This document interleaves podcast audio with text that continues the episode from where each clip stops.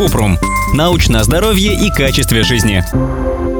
При засыпании чувствую, будто падаю с небольшой высоты и часто вздрагиваю. Прочитал, что это миоклония, которая может быть как вариантом нормы, так и патологией. При каких признаках стоит идти к врачу и к какому? Кратко. Вздрагивание при засыпании или физиологические миоклонии – это короткие непроизвольные мышечные подергивания, которые бывают, когда человек засыпает. Это не расстройство. Вздрагивания при засыпании встречаются у многих людей и обычно не требуют лечения, если не влияют на сон и качество жизни. Чтобы реже вздрагивать и лучше спать, нужно изменить распорядок дня и расслабиться перед сном. Если это не помогает и миоклонии продолжают беспокоить, можно проконсультироваться с сомнологом или неврологом. Невролог исключит другие причины проблем со сном, например, синдром беспокойных ног.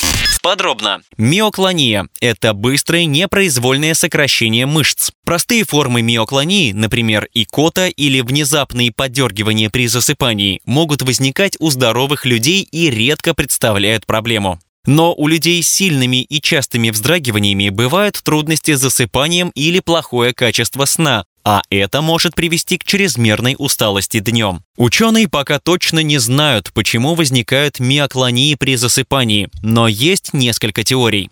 Подергивания и другие типы миоклонии начинаются в той же части мозга, которая контролирует реакцию вздрагивания. Ученые предполагают, что когда человек засыпает, между нервами в ретикулярном стволе мозга пробегает сигнал, который вызывает миоклонию. Поэтому, когда мышцы полностью расслабляются, мозг ошибочно предполагает, что человек действительно падает и реагирует подергиванием мышц. Также возможно, что миоклонии при засыпании – это физическая реакция на сопровождающие их образы, которые похожи на сновидения. Есть факторы, из-за которых человек может чаще вздрагивать при засыпании. К ним относятся чрезмерное употребление кофеина и стимуляторов, физические упражнения перед сном, эмоциональный стресс и беспокойство. Вот что нужно делать, чтобы реже вздрагивать и наладить сон. Избегать стимуляторов перед сном, например, кофеина. Безопасная суточная норма кофеина до 400 мг или примерно 3-4 чашки кофе в день.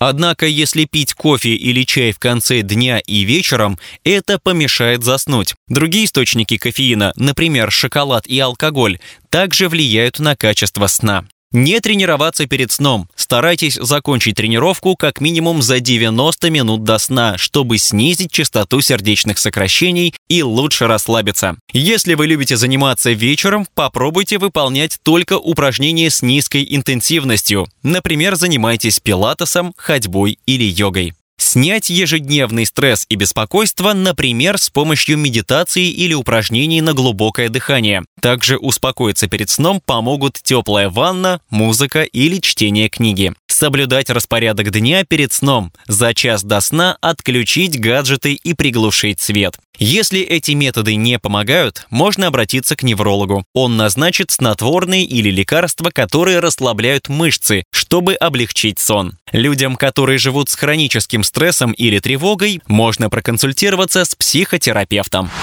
Ссылки на источники в описании подкаста. Подписывайтесь на подкаст Купрум, ставьте звездочки, оставляйте комментарии и заглядывайте на наш сайт kuprum.media. Еще больше проверенной медицины в нашем подкасте без шапки. Врачи и ученые, которым мы доверяем, отвечают на самые каверзные вопросы о здоровье. До встречи!